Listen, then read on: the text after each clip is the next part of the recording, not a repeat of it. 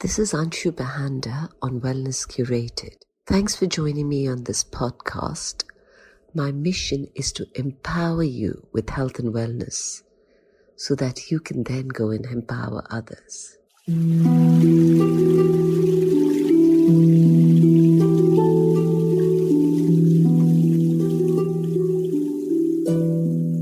So, the topic is food as medicine, and I have today a company called FoodHack, which is the first company that takes clinical research on food and brings it to life. And we're chatting with the founder, Sakshi Chhabra Mittal. She has a background in biotech. She's worked at Pfizer doing clinical trials. Then she went on to do an MBA, after which she joined SoftBank and she was investing in health and food sciences there. And now she set up the FoodHack. There is so much in this podcast. Listen to this. So let's try and replace things, right? So, so we said free from dairy. For those of us uh, who eat cottage cheese, paneer, you could replace that with tofu. You know, it has very good protein content. It's a great source of plant protein. Why food as medicine? Tell me your thinking behind starting Food Hack. I have a biotech background. Uh, most recently, I was investing in healthcare. You know, I've looked at many diseases and, you know, the sort of curative solutions around it. And for a lot of the diseases, actually for most of them, um, there was always a link between food. But I wouldn't necessarily hear the doctors uh, talk about food as curative medicine, right? Unless something very wrong happened. Okay.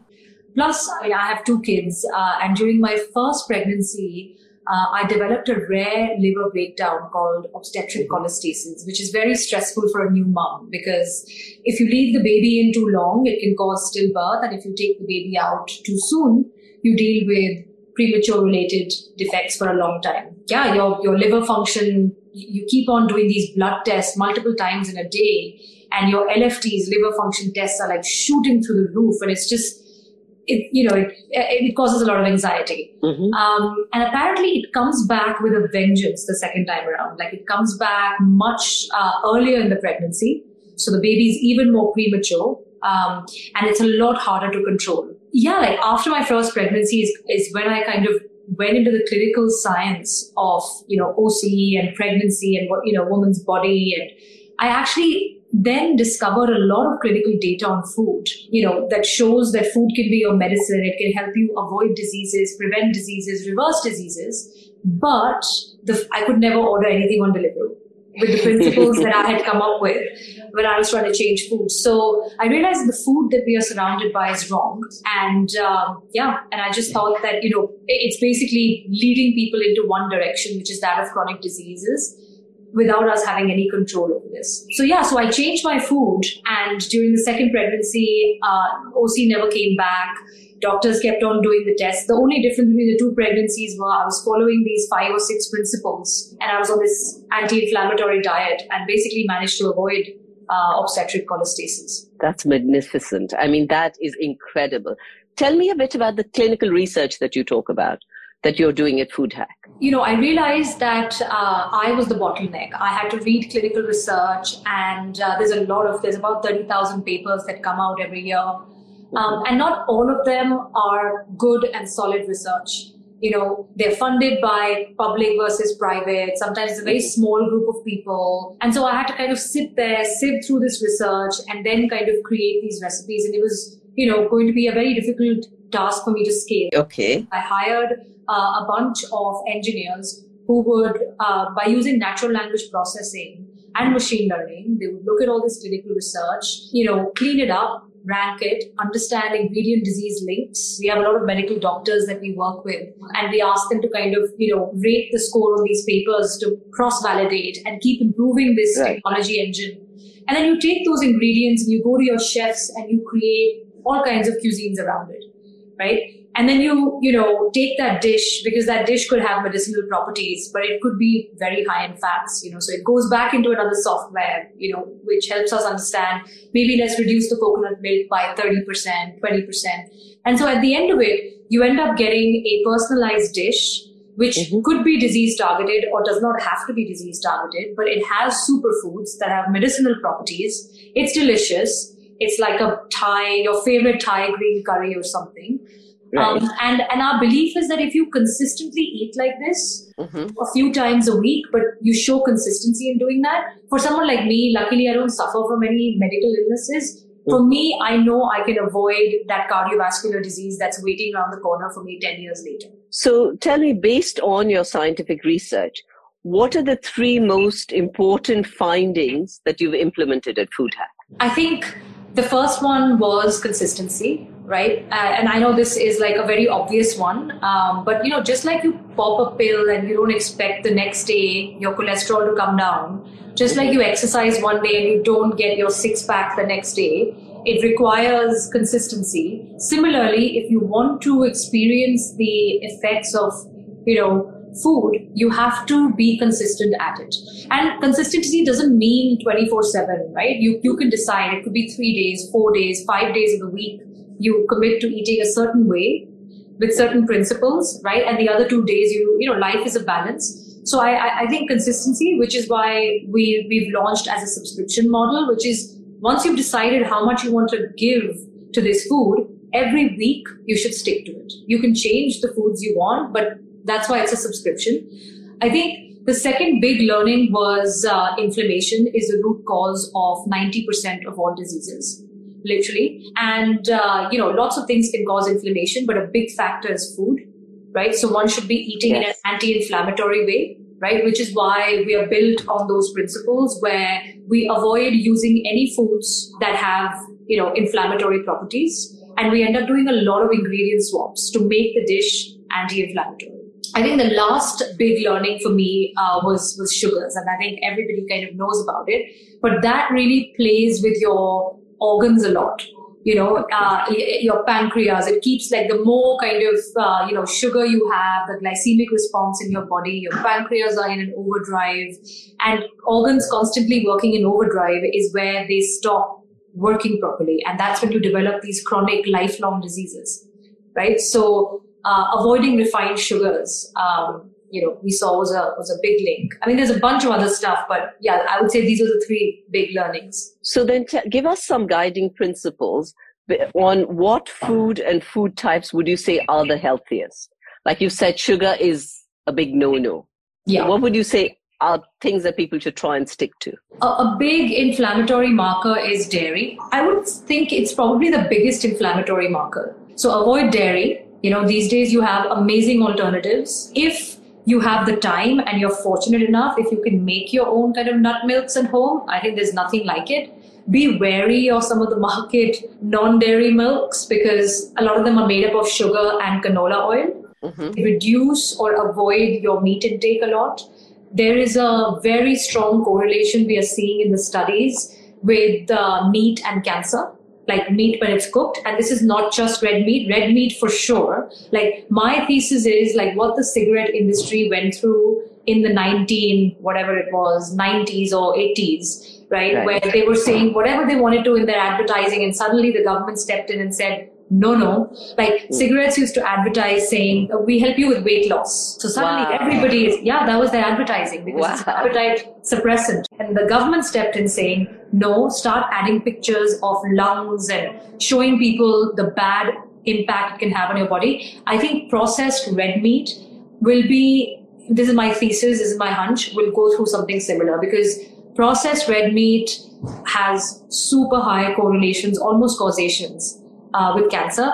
And I think generally eating meat has also shown uh, these kind of correlations. So I would say reduce that, you know, avoid it wherever possible, introduce 30 plants. You know, the, the, guiding principle should always be in a week, introduce 30 plants, try and eat 30 plants. And then within plants, actually, there are certain uh, families of vegetables that are very good for you. And there are certain that can be inflammatory. Like in that, for example, we don't use any eggplant, aubergines. Mm uh, they're they're almost toxic. You know, I know they're delicious, but try and avoid that. You know, tomatoes, potatoes, nightshades. You know, these can, these can be inflammatory, or they can have digestive issues. Like cauliflower can cause bloating.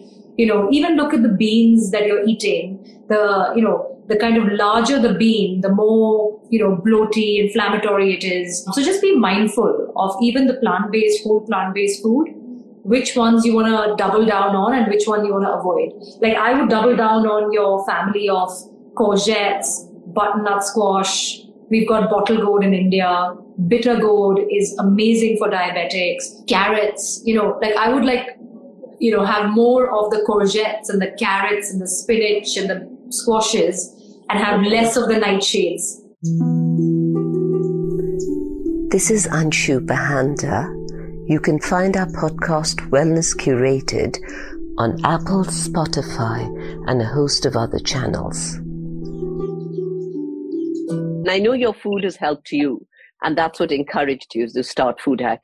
Can you give me an example of when your food has helped someone else? Actually, recently we got introduced to this uh, really lovely human being. She's actually now a friend. Her name is Farina Wazir. Uh, she's, she's an actress, she's a Bollywood actress. But a couple of years ago, she developed a form of an autoimmune disease uh, which causes mast cell activation and as a result like it, it shows up on her skin. Like her skin becomes very red inflamed swollen. And you know acting is a career. Her face is her career right? So her career has kind of been on a bit of a you know halt over the last couple of years. And she's been seeing lots and lots of doctors. And they've put her on really strong steroids. And nobody wants to be on she's young you know mm. she's got all this, all this energy. She's got this like positive attitude towards life. And she's beautiful. Like last thing you want to do is be on these really strong steroids. We obviously understood, you know, all that was going on. We had our medical professionals involved as well. And so we put her on this uh,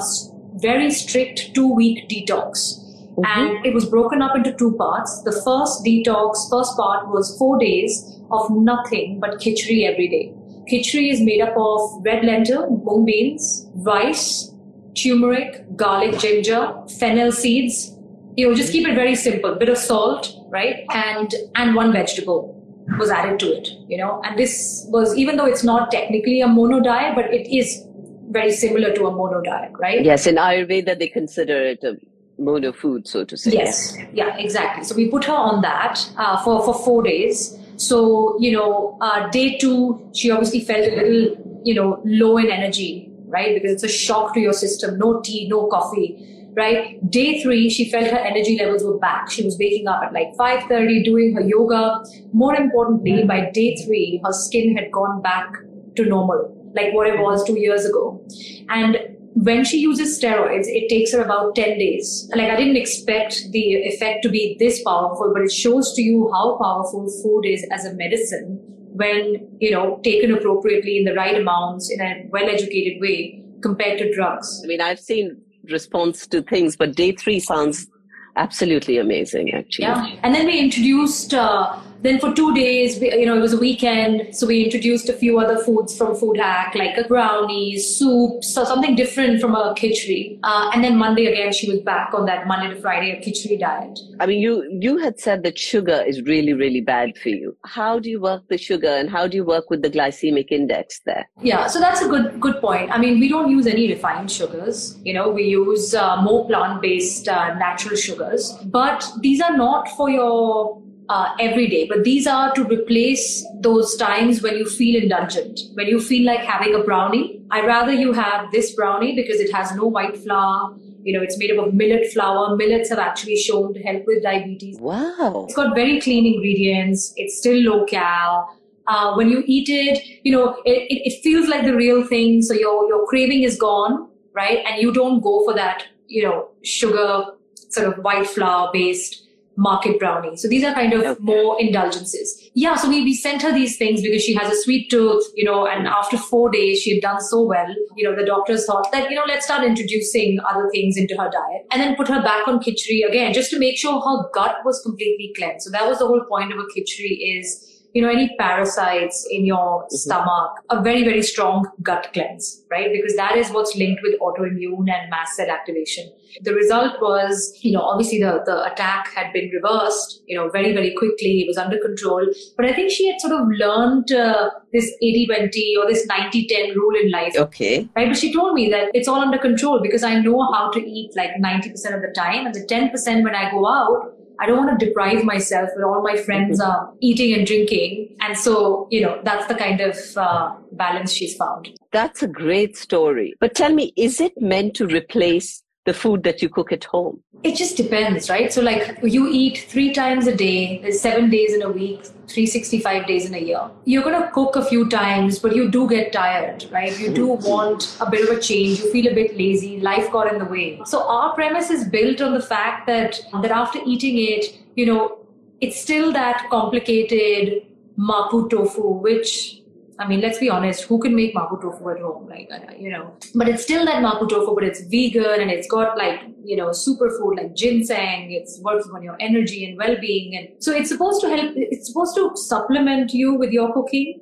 You know, it's supposed to replace the unhealthy takeouts. Those people who don't cook, like, there are different demographics of people, right? I feel like the younger generation now are so focused on the planet and their health and they're not really cook friendly because they've all got like these two gigs you know they've got a full-time job and they've got a side hustle and they're a social life and they earn well you know working in tech companies or whatever that for them you know this is a perfect solution. They don't have to go grocery shop um, it's priced at market. It's not like we didn't want to make it a premium product. We want the masses to, to be able to aspire to it, access it, be able to afford it. So it just depends in which demographic you fall under. You know, a lot of our families, like mothers, you know, want their kids to eat veggies. A big problem that customers have in the market is it's very difficult to find vegan, vegetarian, plant-based food that have lots of veggies. Like we have, every dish has like five vegetables.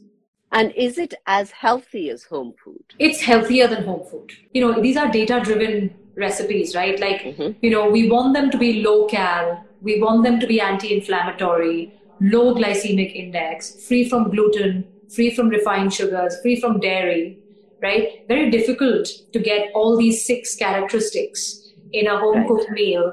Um, right. You'll be surprised. Uh, like even like we're Indian, you make like a vegetable Indian style. You'll be surprised at how many calories there are in that vegetable and what is the nutrient content of those, you know, of that dish because right. sometimes you end up overcooking it. The more you cook the food, the more nutrition you lose, right? The vitamins, the small molecules evaporate away. So I would say these are definitely healthier than restaurant, than home cooking. Sakshi, in this chat, we always try and give people some tools and techniques that they can take back. You know, we have a global audience. I know you're currently only in the UK. Can you give us some tools and techniques that people can take back to so that they can lead healthier lives. So let's try and replace things, right? So, so we said free from dairy, right? Yeah. For those of us uh, who eat cottage cheese, paneer, you could replace that with tofu. You know, it has very good protein content. Uh, it's a great source of plant protein. I think this whole soy estrogen link that has been very controversial. I would just take that with a pinch of salt. That's an example again where very large companies are built. They built these very large empires right, around you eating dairy. And they funded these clinical trials, you know. so I would just take that with a with a grain of salt. So yeah, let's talk about ingredient swaps. If you like tomatoes and you like a Mediterranean style thing, let's swap them out with maybe cherry tomatoes. You know, tomatoes are quite acidic. Okay, um, so I didn't know that cherry tomatoes are less acidic. They're sweeter. They're better than, than, than tomatoes. I would swap out the potatoes for sweet potatoes. I would avoid uh, aubergines gluten, right? Now, gluten is a big one. You won't find a lot of clinical studies showing that gluten has been associated with X, Y, and Z. But if you speak to doctors who are highly experienced, who spent their, for example, let's take pregnancy, for example, right? So my doctor, she's a, you know, very well-known obstetrician. She spent her entire life, and she's, you know, in her seven, like 60s, 70s now. She spent her entire life giving birth to kids, you know, uh, for patients and she tells you that uh, there is a big difference between the uterus uh, lining of women who eat gluten and who don't mm-hmm. eat gluten. The walls are a lot softer when you're gluten free, so it makes it a lot easier for the baby to come out. I would I would avoid gluten. It's a protein that we don't necessarily um, digest very well, and it can cause a lot of issues. Yeah, how can you avoid gluten? Rice flour, buckwheat, millet, gram flour. There's, there's so many different ways, right? So, but yeah, I, I would, if you're buying bread, just buy the gluten free rather than the normal. Let's be a little bit more proactive about it. Sugar free, Like I would avoid, uh, you know, walking into bakeries and trying to find something to eat. Just give it up. Like there's no point. Get your coffee and go somewhere healthier to pick up a snack with the coffee. The meat part, I would repeat. Like, you know, okay. just try and make a conscious effort to, to reduce that because there is a lot of research that's linking meats with you know issues with the kidney with cancer. What is your view on the meat substitutes? I think they're highly processed. They have very high levels of sodium and i would not uh, necessarily think of them as healthy. If you want burgers make them out of vegetables.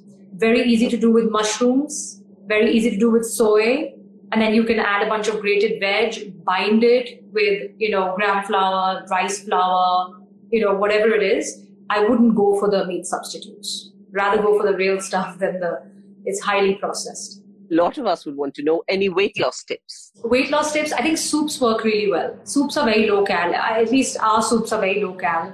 Um, they come in a big bag of 600 grams. A cup size is about 300 grams. And you know, it just also reduces, if you have it in a cup, for me, psychologically, also reduces the need to have tea and coffee because you're sipping through it, especially in winters. You can have two of those cups and it'll just be like a hundred something calories. Uh, I think soups are great for that, especially at night. Have an early dinner. I think intermittent fasting is really good, and there's actually research showing that uh, you know intermittent fasting really helps with autophagy, which is you know linked with longevity. How do you live longer? Um, so if you can do a 16-8 fast, like so, skip breakfast in the morning. You know, try and push your lunch to as later as you can. You know, Ayurveda says you should only really be eating this much, right? So you hmm. find that after fasting, you're not able to eat that much anyway. So that's a good way of kind of keeping your stomach, you know, not expanded. Sakshi, that was such an amazing chat.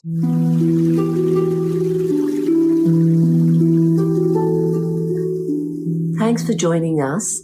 Hope you enjoyed the Wellness Curated podcast. Please subscribe and tell your friends and family about it. And here's to you leading your best life.